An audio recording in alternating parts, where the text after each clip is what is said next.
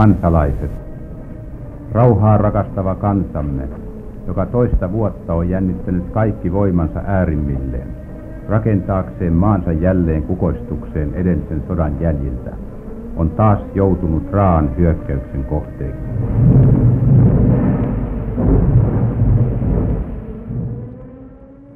Ohjelmasarjan edellisessä osassa kerroimme, miten Suomi oli siis jälleen sodassa vain reilut 15 kuukautta talvisodan rauhanteon jälkeen. Sotaan oli kuitenkin varauduttu jo edellisestä syksystä saakka ja aivan toisella tavalla kuin talvisodan syttymiseen. Saksalaisin aseen varustautuneen Suomen armeijan iskukyky kesällä 1941 oli aivan toinen kuin syksyllä 1939 sotahistorioitsija everstiluutnantti EVP Ari Raunio. Talvisodan jälkeen nähtiin, että Suomessa on suuri tarve lisäaseistuksen saantiin ja oikeastaan ei tahtonut löytyä paikkaa mistä, tai maata, mistä niitä enää olisi saatavilla. Liittoutuneet, länsiliittoutuneethan kieltäytyi heti talvisodan rauhan jälkeen myymästä lisää aseita Suomeen. Ja ruotsalaisillakin oli, oli jarrutuksen meininkiä, koska heillä oli kiire sitten aseistaa omaa maata, varsinkin sen jälkeen, kun Saksa oli sitten vielä vallannut Norja ja Tanskan. Ja toisaalta niin osa siitä äh, talvisotaan hankitusta aseista, jota oli USAsta muun muassa hankittu, niin saatiin Suomeen vasta talvisodan jälkeen. Ja saksalaisten ensimmäinen aseistus tuli sitten, sitten syksyllä 40 ja ensimmäinen erä oli, erä oli varsin merkittävä niin, että sen kuljettaminen Suomeen niin kesti aina joulukuun 40. Ja toinen erä sitten tapahtui talvella 41 ja ennen kesää, että silloin puhutaan ennen jatkosotaa, niin ne merkittävimmät aseet siellä oli, oli kenttätykistö, jossa oli, oli ollut huomattava, havaittu huomattavia puutteita, noin 200 tykkiä no suuruusluokkana. Ja ilmatorjuntaan saatiin noin 100 tykkiä. Ja panssaritorjuntaan saatiin sekä panssaritorjuntatykkejä, joita kutsuttiin myöskin jalkaväkitykeiksi. Tosin osa niistä oli suoraan, tai sitten hyvin pian jo sitten liian heikkoja. Lisäksi saatiin myös panssarimiinoja ja panssaritorjuntakonekiväärejä.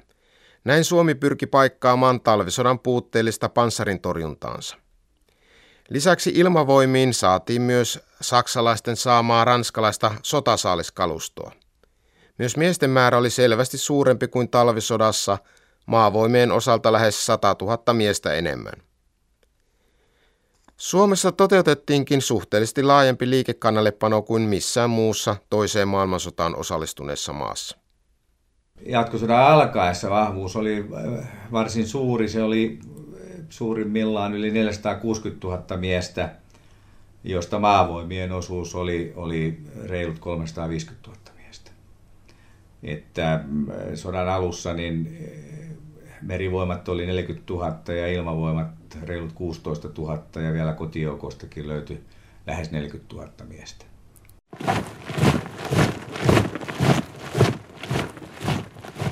Tällainen mobilisointi oli mahdollista, koska erilaisissa tuki- ja huoltotehtävissä työskenteli lähes 150 000 lottaa. Ja myös siviilityöt jäivät suurelta osin naisten vastuulle. Lisäksi Pohjois-Suomessa oli myös saksalaisia joukkoja – Suomalaisten ja saksalaisten rintamavastuun rajaksi sovittiin Oulun joen vesistö eli suurin piirtein Oulu, Kajaani, Kuhmo-akseli. Pohjois-Suomessa vastuun otti saksalaisten Lapin armeija, jolla oli 60-70 000 miestä. Tämä työnjako suomalaisten ja saksalaisten välillä päätettiin varsin myöhään. Ari Raunio. Päätettiin lopullisesti se työnjako niinkin myöhään kuin kesäkuun alussa – jolloin Suomi jaettiin kahtia niin, että Pohjois-Suomi kokonaisuudessaan luovutettiin saksalaiseksi sitten armeijakuntien lähtöalueeksi, jonka lisäksi saksalaisille sitten alistettiin tuonne Pohjois-Suomeen siellä toiminut suomalainen armeijakunta, eli kolmas armeijakunta. Ja sitten tämä Etelä-Suomi kokonaisuudessaan oli, oli sitten Suomen päämajan alas, alasta sotatoimialuetta.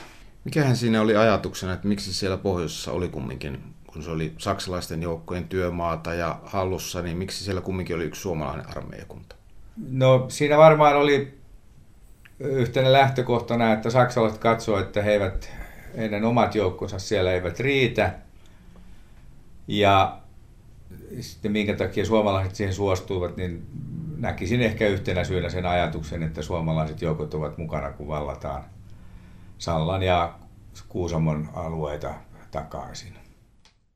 Suomalaisten ja saksalaisten yhteiset sotatoimet käynnistyivät Pohjois-Suomessa jo kesä-heinäkuun vaihteessa 1941, kun vuoristoarmeija Norwegen aloitti hyökkäyksen Petsamosta kohti Murmanskia. Saksalaisille alistettu suomalainen taisteluosasto ylitti Petsamossa Tarton rauhan rajan jo 29. kesäkuuta, siis vain neljä päivää sen jälkeen, kun Neuvostoliitto oli pommittanut 19 paikkakuntaa Suomessa. Tavoitteena oli vallata käytännössä se Murmanin alue ja osa Kuolan niemimaata ja päähyökkäys suuntautui sieltä Kemijärven Sallan, Sallan Kantalahden suunnassa, josta sitten olisi radan suunnassa jatkettu pohjoiseen ja sitten sivusta hyökkäys sieltä Petsamon suunnasta suoraan kohti Murmanskia. Mitenkäs siinä oikein kävi sitten? No siinä, siinä kävi jo erittäin huonosti ja voi sanoa, että pohjoisessa e- saksalaiset kokivat operaatio Barbarossan ensimmäiset suuret niin kuin, vastukset, ja, jossa jäätiin kauas tavoitteesta. Siellä Petsamon suunnalla niin ei päästy oikein kunnolla eteenpäin. Vähän rajaa ylitetty, niin Litsajolle hyökkäys pysähtyi ja oli siinä sitten pysähdyksissä aina sodan loppuun saakka. Mistä tai siihen tämän? saakka, kun saksalaiset aloittivat sieltä vetäytymisen ja, ja Sallankin valtaus oli vaikeaa ja, ja kovin pitkälle sielläkään ei Kantalahden suuntaan päästy. Vanha raja saavutettiin Alakurtissa – mutta Vermanjoelle sekin hyökkäys sitten lopulta pysähtyi. Ja kolmas armeijakunta, jonka tehtävänä oli tavallaan suojata näitä saksalaishyökkäyksen sivustaa, niin Kiestinkin vallattiin, mutta pian Kiestingin jälkeen hyökkäys pysähtyi lopullisesti. Uhtuaa ei saatu siellä etelämpänä sitten edes vallattua. Ja tavoitteet Louhi ja Vienan kemiä eivät täälläkin saavuttamatta. Suomalaisten rintamavastuulla olevalla alueella Taistelutoimet käynnistyivät hitaammin. Suomen armeijan päävoimat ryhmiteltiin kesäkuun lopulla uudelleen siten, että Laatokan pohjoispuolelle muodostettiin Karjalan armeija. Tämän armeijaryhmän komentajaksi ylipäällikkö nimitti kenraaliluutnantti Erik Heinriksin. 10. heinäkuuta Karjalan armeijan päähyökkäys lähti liikkeelle Laatokan itäpuolitse tavoitteenaan 300 kilometrin päässä sijaitseva syväri. Näin sotatoimenpiteiden alun muistaa Eino Salomaa, jonka joukko-osasto oli ollut asemissa Lappeenrannan suunnalla ja lähti siitä itään. Valtakunnan rajan yli mentiin heinäkuun 10. päivä. Taisi olla Jääskessä, Jääsken kohdalla.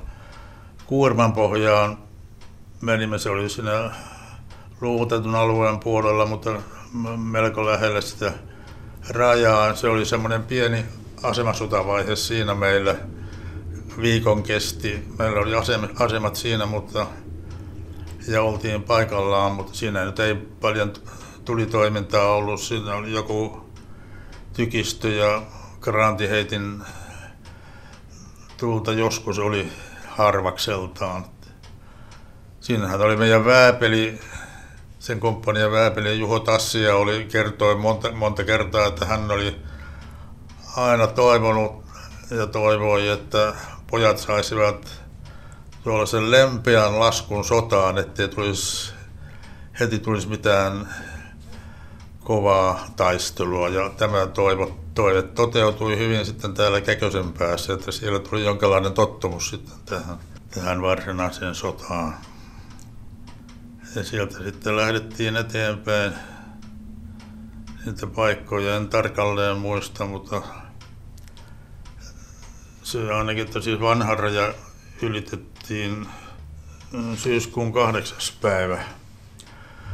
Mentiin Lempaalaan. Sitten Lempaala oli siellä rajan takana ja sinne Lappalaisen mäelle. Se oli semmoinen korkea mäki ja sieltä näkyi kauas, kauas sinne etelän suuntaan ja siellä näkyi tulen loimutusta yhdellä suunnalla ja en sitten tiedä mistä se, mutta olisiko se ollut sitten Leningradista asti. Samana päivänä heinäkuun kymmenentenä, kun Karjalan armeijan päähyökkäys lähti liikkeelle, ylipäällikkö Mannerheim antoi myös kuuluisan miekantuppi päiväkäskynsä, jossa puhuttiin Itä-Karjalan vapauttamisesta. Vapaussodassa vuonna 1918 lausuin Suomen ja Vienan karjalaisille, etten tulisi panemaan miekkaani tuppeen ennen kuin Suomi ja Itä-Karjala olisivat vapaat. Vannoin tämän suomalaisen talonpoikaisarmeijan nimissä luottaen sen urhollisiin miehiin ja Suomen uhrautuvaisiin naisiin. 23 vuotta ovat Viena ja Aunus odottaneet tämän lupauksen täyttymistä. Puolitoista vuotta on Suomen Karjalla kunniakkaan talvisodan jälkeen autiona odottanut aamun sarastusta. Vapaussodan taistelijat, talvisodan mainehikkaat miehet, urhoolliset sotilaani. Uusi päivä on koittanut. Karjala nousee, riveissänne marssivat sen omat pataljoonat. Karjalan vapaus ja suuri Suomi väikkyy edessämme maailmanhistoriallisten tapahtumien valtavassa vyöryssä. Suokoon kansojen kohtaloja ohjaava kaitselmus Suomen armeijan täyttää Karjalan heimolle antamani lupauksen. Sotilaat, se kamara, jolla astutte, on heimomme veren ja kärsimysten kyllästämää pyhää maata. Teidän voittonne tulevat vapauttamaan Karjalan, teidän tekonne luovat Suomelle suuren, onnellisen tulevaisuuden. Lukijana oli Marko Pulkkinen. Päiväkäsky oli tarkoitettu innostamaan joukkoja, mutta samalla se yllätti täydellisesti Suomen hallituksen, kertoo sotahistorian professori Ohto Manninen.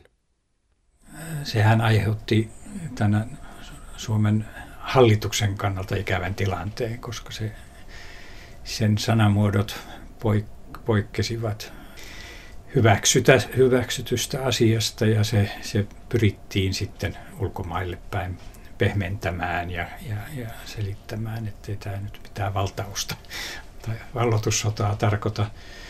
Se oli määrätyllä lailla syntynyt jo.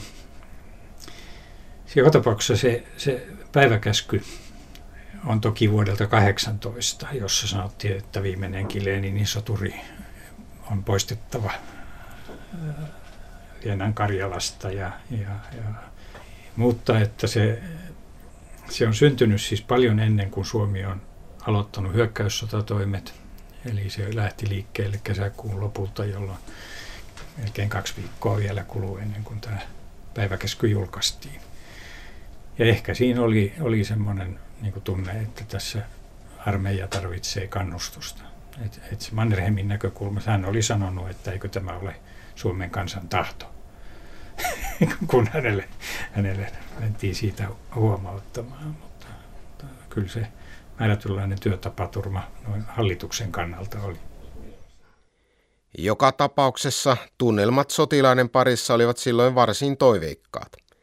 Näin muistelevat silloiset nuoret sotilaat Eino Salomaa, joka on kotoisin Kalvolasta, ja Laukaasta lähtöisin oleva Aarne Jänterä, joka puhuu ensimmäisenä. Minusta mielialoa silloin oli sotaan lähtiessä siis aika toiveikos, ainakin näillä tuntemillani suojeluskuntaveteraaneilla. Millä tavalla se oli toiveikas? No oli, oli tuota, siinä mielessä toiveikasta. Siellä oli paljon karjalaisia. Oli ajatus, että saataisiin ne mene ainakin osittain menetetyt alueet takaisin. Ja kyllä meillä oli aivan yleisesti tämmöistä maanpuolustustahtoa. Kyllä se oli justin tämän hyökkäysvaiheen aikana hyvä hänki minusta ja, ja, ja, ja siinä tavallaan sitten niin kun vallotettiin takaisin tätä luovutettua, luovutettua aluetta, että siltä se siinä oli niin kuin ajatuksena päällimmäisenä. Luovutettujen alueiden takaisin saaminen oli varmaan monien sotilaiden mielissä. Mannerheimin miekan tuppipuhe kuitenkin käynnisti vääjäämättä keskustelun sodan päämääristä. Hallitus ei kuitenkaan esittänyt mitään yksiselitteisiä sodan päämääriä. Ari Raunio. ei varmasti voida sanoa, että ne olisi sodan päämäärät olleet mitenkään yksiselitteiset. Nyt kun sitä sodan, Suomen sodan päämääriä asetetaan niin, tai niin kuin niitä arvioidaan, niin on hyvä muistaa talvisota ja sitten hyvä muistaa se, että uskoisin niin, että Suomen sodan johdolla oli käsitys, että he pohtivat sitä, että missä Suomen rajat kulkevat sen jälkeen, kun Neuvostoliittoa ei enää ole. Eli e, suomalaisten ajatuksena tai suomalaisten usko, usko oli siinä, että Neuvostoliitto tulee hajoamaan, että tullaan hajottamaan useampaan pienempään osaan ja, ja välttämättä ei edes itsenäisiä osia, vaan jonkinlaisia Saksan protektoraatteja, jotka tuossa Suomenkin itärajan takana sitten olisivat. Ja oikeastaan, jos sitten haluaa vielä pelkistää, niin, niin voi sanoa, että Suomen sodan päämäärät olivat sidoksissa ilmeisesti varsin vahvasti siihen, että valtaako Saksa Leningradin vai ei. Eli jos Saksa valtaa Leningradin, niin silloin Suomikin menee pidemmälle. Silloin Suomikin on valmis sieltä ottamaan mahdollisimman suuren palan niin sanotusti. Ehkä se yhdenlaisen semmoisen, sala, semmoisen suomalaisen toiveen voisi enää nähdä selvästi, joka jo hakee sieltä perusteita sieltä ensimmäisestä maailmansodasta ja Suomen itsenäistymisestä, niin kyllä suomalaisen kansallisvaltioajatteluun liittyy se, että niin sanottujen suomalaissukuisten karjalaisheimojen alueet liitettäisiin Suomeen. Myös Helsingin yliopiston historian professorin Henrik Meinanderin mukaan Suomen tavoitteet riippuivat Saksan sotamenestyksestä. Tuo on myös jossain määrin avoin kysymys, mutta tutkijat ovat sitten eri näistä lähteistä, jotka eivät anna suoraa vastausta, sitten kuitenkin pyrkineet mm, arvioimaan ja, ja, ja päättelemään, miten, mikä olisi voinut olla tämä tavoite. Jos kerran tavo- uskomus oli, että Saksa tulisi murskaamaan Neuvostoliiton, niin on aika ilmeistä, että, että Suomen valtiojohto toivoi ja uskoi, että, että se ei vaan saisi takaisin ne alueita, joita oli menetetty talvisodassa, ja vaan voitiin myöskin toivoa ja laskea, että lisää maata tulisi Itä-Karjalassa. Mannerheimin tämä miekkatuppi päiväkäsky heinäkuun alussa 1941 on aika selkeä viesti siitä, että näin kuviteltiin, että tulisi käymään. Ja, ja Risto Ryti tilasi tiedemiehiltä tällaisia tutkimuksia tai tämmöistä niin tieteellisiä lainausmerkillä tieteellisiä tämmöisiä katsauksia, sekä historiallisia että maantieteellisiä että luonnontieteellisiä, jotka antaisivat perusteluja sille, että Itä-Karjala oli oikeastaan luonnollinen osa Suomea, Suur-Suomea. Mannerheim käytti sanontaa suur, suuri Suomi, tai en muista mikä oli se tarkka ilmaisu siinä, mutta, mutta tämä oli kuitenkin se, se visio. Ja, ja tämähän oli myöskin tämmöinen toive, jota jota viritettiin sosiaalidemokraattien piirissä. Ei kaikkia, mutta joidenkin sosiaalidemokraattien mielessä välkkyy myöskin toiveajatus siitä, että Suomi todella laajentuisi siinä sitten tilanteessa, kun, kun Eurooppaa johtaisi Saksa. Ja, ja, ja nämä, nämä luontorikkaudet sitten Itä-Karjalassa voitaisiin hyödyntää. Risto Rytihän puhui tämän Saksan suurlähettilään Blüherin kanssa syyskuussa 1941, että Suomi ei toivonut ainoastaan Karjalaa, vaan myös Kuolan niemimaata. Ja Ryti piti sitä parhaana, että Suomella ei olisi ollenkaan rajaa Neuvostoliiton kanssa, vaan Saksa ottaisi itselleen alueita Vienajoen ja Arkangelin seuduilta. Että mitä tämä kertoo? No se kertoo juuri siitä, mikä oli tämä niin odotus vielä syyskuussa 1941, jolloin jo Saksan asevoimat olivat joutuneet hidastamaan tai heidän tavoite päästä jo Moskovaan ja sen taakse olivat jo epäonnistuneet Kuolan maahan oli ja on edelleen eri, siis rikas luonnonvaroista eli, ja se oli kyllä suomalaisten tiedossa. Paasikivi kirjoitti, joka silloin ei toiminut ministerinä, hän kirjoitti valmiiksi radiopuheen, jonka oli tarkoitus pitää, kun Pietari, eli silloin Leningrad oli valloitettu, ja siinähän, siinähän voiton riemuisesti siinä käsikirjoituksessa Paasikivi toteaa, että, että, että Venäjän tulevaisuus on nyt Aasiassa. Kansalaiset. Viesti on tuonut tiedon, että Saksan mahtava sotilaallinen voima on valloittanut Pietarin. Tuo meidän rajamme vieressä oleva Venäjän entinen loistava pääkaupunki on kukistunut ensi kerran historiansa aikana. Tämä sanoma, vaikkakin odotettu, on omiaan sykähdyttämään jokaisen suomalaisen mieltä. Pietarin turvallisuus oli ennen talvisotaamme Moskovan neuvotteluissa syksyllä vuonna 1939 Neuvostoliiton johtajien pääperuste heidän meille esittäessään vaatimuksiaan. Pietari, Leninin kaupunki, oli mukaan vaarassa, kun Suomen raja kulki vain 32 kilometrin päässä siitä. Samat Pietarin turvallisuussyyt olivat myös pääperusteena Kremlin Virolle esittämissä vaatimuksissa. Tapausten kulku on osoittanut näiden perustelujen paikkansa pitämättömyyden. Viron ja muiden Baltian valtioiden itsenäisyyden tuhoaminen ei ole turvannut Pietaria eikä paljastanut sitä sortumasta, eipä edes sanottavasti viivyttänyt sen kukistumista. Venäjä on kuulunut sekä Eurooppaan että Aasiaan. Sen alueesta on verrattomasti suurempi osa Aasiaa kuin Eurooppaa. Aasiassa se on voinut esiintyä antavana sivistystekijänä. Eurooppaan nähden sen osa on ollut pääasiallisesti vastaanottava. Useasti on huomautettu, että Venäjän kansan luonteessa on jotakin varsinaiselle eurooppalaiselle olennaisesti vierasta, se mentaliteettia on länsimaisesti ajattelevan vaikea ymmärtää. Onko nykyisten historiallisten tapausten tuloksena Venäjän valtakunnan painopiste siirtyvä entistä enemmän itään ja etelään kauemmaksi varsinaisesta Euroopasta? Tuleva aika on antava siihen vastauksen. Tällainen oli siis Yleisradion J.K. Paasikeveltä tilaaman Leningradin valtauksen kunniaksi laaditun puheen käsikirjoitus. Puhe jäi ymmärrettävästi pitämättä. Tämä lokakuun lopulla 41 kirjoitetun puheen tekee ymmärrettäväksi Suomen kesän ja syksyn sotamenestys. Lieksan tasalta heinäkuun alussa hyökännyt Eversti Erkki Raappana eteni ripeästi kohti Rukajärveä ja valtasi sen syyskuussa.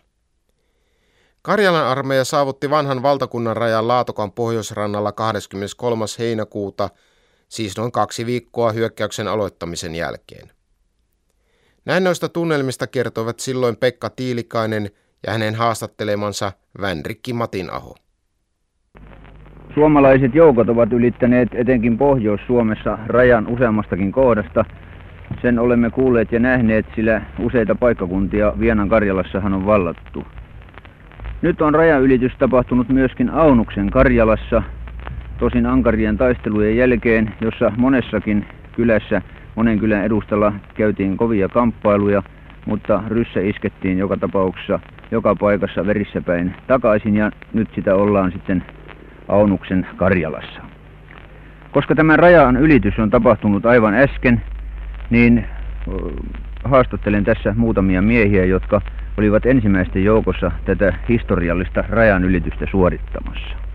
Miltä näytti se vanha raja, se metsään hakattu linja, joka erotti aikoinaan Suomen heimon kahteen osaan, siis Suomen Karjalan ja Aunuksen Karjalan. Miltä se näytti noin ulkonaisilta puitteiltaan? Se mitä, mitä siinä panin merkille, niin tämä rajalinja, se oli, se oli hyvin kasvanut täyteen pensasta ja muuta ja tämä itse vaikutus, minkä se ainakin minun teki, ei ollut, ei ollut millään lailla sellainen, miksi olin sitä kuvitellut itse, itse jo tästä rajasta alkaen. Rajasta alkaen alkoi tämä tuntua paljon likaisemmalta ja huonommalta koko touhu täällä toisella puolella. Maantie, jota aloimme siinä edetä, oli ojittamaton ja polviin asti vajosi jalat hiekkaan. Ja metsäkin oli, oli ainakin minun mielestäni ja teki sen vaikutuksen, että se oli huonompi kuin meidän puolella siinä rajalla. Mutta kyllä kai se sentään teki jonkinlaisen tuommoisen sisäisen tunteen myöskin tämän vanhan rajan ylittäminen. No sitähän on moni, moni ainakin nuori polvi Suomessa jo ajatellut monet vuodet ja kyllä se tietysti täällä sisällä jonkunlaisen vaikutuksen teki ja, ja ajatteli, että nyt vihdoin on se aika koittanut, mitä, mitä monet ovat ajaneet, että päästään tänne Karjalaan ja saadaan Karjalan heimon maa-alueet vapaaksi ja hekin saavat sellaisen oikeuden elää kuin muukin Suomen heimot. Tämä vanhan rajan yli meneminen on ollut jälkikäteen varsin poleminen kysymys Suomen historiassa. Professori Ohto Mannisen mukaan silloin se tapahtui ennen sotaa tehdyn suunnitelman puitteissa. No, se tapahtui tämän, tämän tuota, sota edeltäneen yhteistoimintasuunnitelman puitteissa. Eli, eli, eli ylipäällikkö oli siinä käsityksessä, että, että se joka tapauksessa oli hyväksytty presidentin kanssa tämä asia. Eli, eli siinä ei ollut mitään ongelmaa tässä, tässä tuota, sinne syvärin suuntaan mentäessä, vaikka sielläkin rajalla oli, oli tuota, sitten sotilaiden vastustusta. Ja tämä, tämä taas tässä Leningradin suunnalla, niin siinä, siinä tuota käytiin kyllä hallituksen ja presidentin ja ylipäällikön kanssa pitkä keskustelu, mit, mi, mihin siellä mennään. Ja, ja, ja sotilaallisin syin se sitten ratkaistiin, että siitä mentiin hiukan yli vuoden 1939 rajasta. Laatokan pohjoispuolella suomalaisten hyökkäys oli siis jo edennyt vanhan rajan toiselle puolelle, kun kannaksella vasta käynnisteltiin hyökkäystä heinäkuun lopulla. Näin tuo kannaksen etenemisen omalta kohdaltaan muistaa Eino Salomaa. 10. päivä elokuuta, jolloin, jolloin siis olimme hyökkäämässä ja ketjussa menimme ja lähin naapuri siinä niin kaatui yhtäkkiä ja, ja siinä, tuli harvaa kivääri, yksittäistä kivääritulta vastaan, niin menin sitten ryömi häntä katsomaan ja sen, hänen kasvoissaan näin, näin ruodin, ruodin jäljen siinä sitten, että se oli mennyt sieltä sisään jostain tuosta nenän vierestä ja kuolema oli seurannut heti, heti sitten, mutta sitten siinä samassa minäkin sain osuman tähän oikeaan ohimoon. Siinä ajattelin, että nyt minä kuolin, että minkälaista tämä nyt sitten on vähän, ja sitten vähän ajan kuluttua nostin päätäni ja siitä sammakkoperspektiivistä sitten katselen ympärille. Se oli sama maisema, mikä oli siinä aikaisemminkin ollut ja totesin, että en minä kuollutkaan, että kyllä mä vielä elän. Ja, ja sitten menin siitä vähitellen taaksepäin ja JSPlle sitten. Siinä oli kiverin luoti lävistänyt tuon kypärän ja siitä kypärän sirut oli aiheuttanut sitten haavan tämän oikeaan ohimoon, josta tuli verta, verta kyllä. Suomalaisille tärkeä uutinen saatiin elokuun lopussa, kun Viipuri vallattiin takaisin. Tästä kertoi radiossa puolustusministeri Rudolf Valdeen. Kansalaiset, Viipuri Karjalan maakunnan perinnerikas pääkaupunki on joukkojemme hallussa.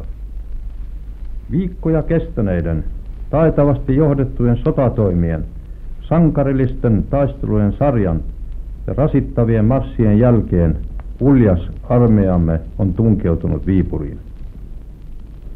Suomen asevoimat palauttavat taasen kerran lännen etuvartiona itää vastaan läpi vuosisatojen seisoneen Torkkelin iäkkään linnan kuvannollisessa mielessä vanhaan tehtäväänsä. Kokeneen sotapäällikön, kuuluisan sotamaasolkansa johtamina Suomen mainehikkaat aseet kirjoittavat jälleen maan historiaan loistavan lehden.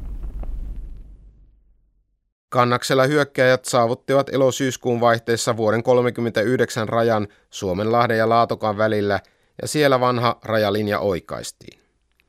Aunuksen Karjalassa suomalaisten kärkijoukko tavoitti 7. syyskuuta tavoitteena olleen Syvärin, joka on äänisen eteläosan ja Laatokan välinen joki. Sieltä hyökkäys kääntyi pohjoiseen kohti Petroskoita, joka vallattiin lokakuun alussa ja sille annettiin uusi suomalainen nimi, Äänislinna. Sitten edettiin kohti Äänisjärven pohjoispäässä sijaitsevaa Karhumäkeä. Näin tuo muistaa Karhumäen suunnalle marraskuussa 1941 siirretty Aarne Jänterä. Tulin Suor- Suojärven kautta joukko-osastoon Pora- Porajärvelle ja Kumsjärvelle ja siellä sijoitettuna Sippolan komppanian joukkojen johtajaksi. Olimme silloin jo aloittamassa koukkaamisen Sopinan, Sopinan kylästä lähtien Karhumäen luotees ja pohjoiskautta Karhumäkeen hyökäten. Me tulimme siis pohjoissuunnasta koukaten Laguksen joukot etelästä ja eräitä joukko myöskin lännestä. H-hetki oli joulukuun viidentenä päivänä aamu, aamu viideltä jotakin se oli. Komppaniamme oli ehtinyt hetke, hetken levähtää. Sitä ennen ta- taistelen äh, ollut lujilla ja miehet, niistä ehkä kolmas oli enää alkuperäisiä Kymenlaakson miehiä. Miehet olivat ainakin rasittuneita, jollei jo jossain määrin varmastikin jossain määrin sota, sotaväsyneitä. Siellä, siellä vallitsi kuitenkin hyvä henki, voi sanoa. No millä, millä tavalla miehet suhtautuivat siihen, että oltiin siellä Itä-Karjalassa vanhan rajan toisella puolella? He olivat sen äh, mieltäneet, että se on tehtävä. Karhumäen valtauksen jälkeen joulukuun alussa suomalaiset pysäyttivät hyökkäyksensä Maaselän kannaksella, muilla rintamaosuuksilla se oli tapahtunut jo aikaisemmin. Sotahistorioitsija Ari Raunio. Hyökkäykset kaikissa suunnissa pysäytettiin. Ja, ja Karjalan kannaksella oltiin pysäytetty jo hyökkäys syyskuussa ja, ja, ja syyskuun alus, alkupuolella Syvärillä syys-lokakuussa ja sitten siellä Maaselän kannaksella Karhumäen suunnalla pysäytettiin sitten joulukuun alkupuolella. Missähän ei, niin kuin sanottu, ollut, ollut julistettu sitä, että sinne Vienameren rantaan olisi täältä etelästä pyritty, mutta muistaakseni jo, jo lokakuussa niin, niin arvioitiin, että hyökkäys tai ei viedä eteen Karhumäkeä pidemmälle. Ja jos sitten lähdetään spekuloimaan, niin, niin nimenomaan tässä Karhumäen suunnassa niin ei oltu päästy tavoitteeseen, eli sinne Vienanmeren rantaan. Ja yhtenä syynä sitten tietenkin tähän oli jo se, se että sitä ei, sitä ei edes, sinne ei edes pyritty, niin oli tietenkin se, että saksalaisten sotatoimet Pohjois-Suomessa olivat epäonnistuneet. Eli sinne Sorokkaan olisi menty, jos saksalaiset olisivat päässeet Murmanskiin ja Kuolaniemimaan. Saksalaisten oli määrä myös hyökätä syväriin etelästä lyömään kättä suomalaisten kanssa. Sinne asti saksalaiset eivät kuitenkaan koskaan päässeet. Elokuun lopulla 1941 saksalaiset pyysivät kaksi kertaa suomalaisia osallistumaan saaroksiin joutuneen Leningradin valtaamiseen. Mannerheim kieltäytyi ehdottomasti ja sanoi ottaneensa ylipäällikkyyden vastaan sillä ehdolla, että Pietariin ei koskettaisi. Ohto Manninen saksalaiset yritti saada Suomea aktiivisempaan toimintaan. Suomi osallistui Leningradin piiritykseen tietysti, koska rintama kulki Leningradin, Leningradin pohjoispuolella ja laajemminkin se, että suomalaiset oli syvärillä asti niin se, ja sen eteläpuolellakin vähän, niin, niin tietysti vaikeutti Leningradin asemaa. Että siinä mielessä Suomi kyllä osallistui siihen piiriin. Suomi ei vaan sitten halunnut hyökätä Leningradiin ja se, se tuota, aiheutti saksalaisissa Ei nyt, kyllä ne, he hyväksyivät, mutta suomalaisethan perusteli sitä sillä lailla, että Suomen armeija kuluu loppuun, jos suomalaiset alkaa taistella siinä Leningradin alueella. Tosiasia on se, että ylipäälliköllä ja varmasti monella muullakin oli suuri haluttomuus siihen, että saksalaiset halusivat tuhota Leningradin. Voidaan sanoa, että Mannerheim, oli, Mannerheim ja leningradilaiset saavat kyllä kiittää näissä asioissa, mutta, mutta lähinnä siitä, että Suomi pysyy passiivisena eikä, eikä tuota hyökää. Tavallaan Marskilla oli sympatiaa vanhaa kotikaupunkia. Kyllä sitäkin jo nimenomaan. Se idea oli se, että, että venäläiset rakentaa sen joka tapauksessa uudelleen. Että, että, ja, ja toki, toki se sympa, sympatia oli, oli ilman muuta olemassa vanhaan venäläisyyteen. Ja, ja, ja sehän osittain aiheutti sen, että, että kansallisesti ajattelevissa suomalaisissa niin jonkun verran epäiltiinkin Mannerheimia edelleen jatkosodan aikana iästä venäläisystävällisyydestä. Saksan hyökkäyksen vuoksi ahdinkoon joutunut Neuvostoliitto olisi ollut halukas tekemään Suomen kanssa erillisrauhan jo elokuun alussa 1941, siis jo ennen Viipurin valtausta. Stalin pyysi Yhdysvaltain presidenttiä Franklin D. Rooseveltia painostamaan Suomea rauhantekoon. Yhdysvallat saattoi Stalinin ehdotuksen Suomen hallituksen tietoon, mutta sen pidemmälle asia ei edennyt. Rauhanteko oli vielä Suomen kannalta silloin mahdotonta, kertoo Helsingin yliopiston historian professori Henrik Meinander.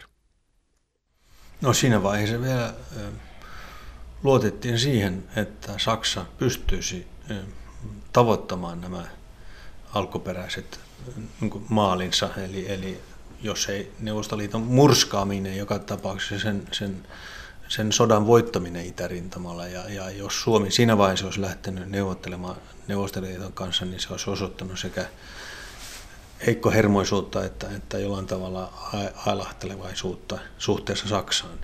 Ja, ja, ja koko se, miten Suomi olisi yleensä pystynyt irtaantumaan sodasta, niin se, se, olisi, ollut, se olisi ollut hyvin vaikeaa, käytännössä epä, epärealistista. Eli saksalaisten ote Suomesta oli silloin hyvin vahva. Saksalaiset olivat jo hyvissä asemissa Virossa ja, ja, ja, ja, ja lisää joukkoja ja aseita virtasi koko ajan sinne vielä syksyllä 1941. Rauhaa ei ollut vielä siis mahdollista tehdä syksyllä 1941 ja hyökkäys pysäytettiin kaikilla rintamilla viimeistään joulukuun alussa. Seurasi niin sanottu asemasotavaihe. Mutta mitä silloin oikein tapahtui? Siitä kerromme ohjelmasarjan seuraavassa osassa.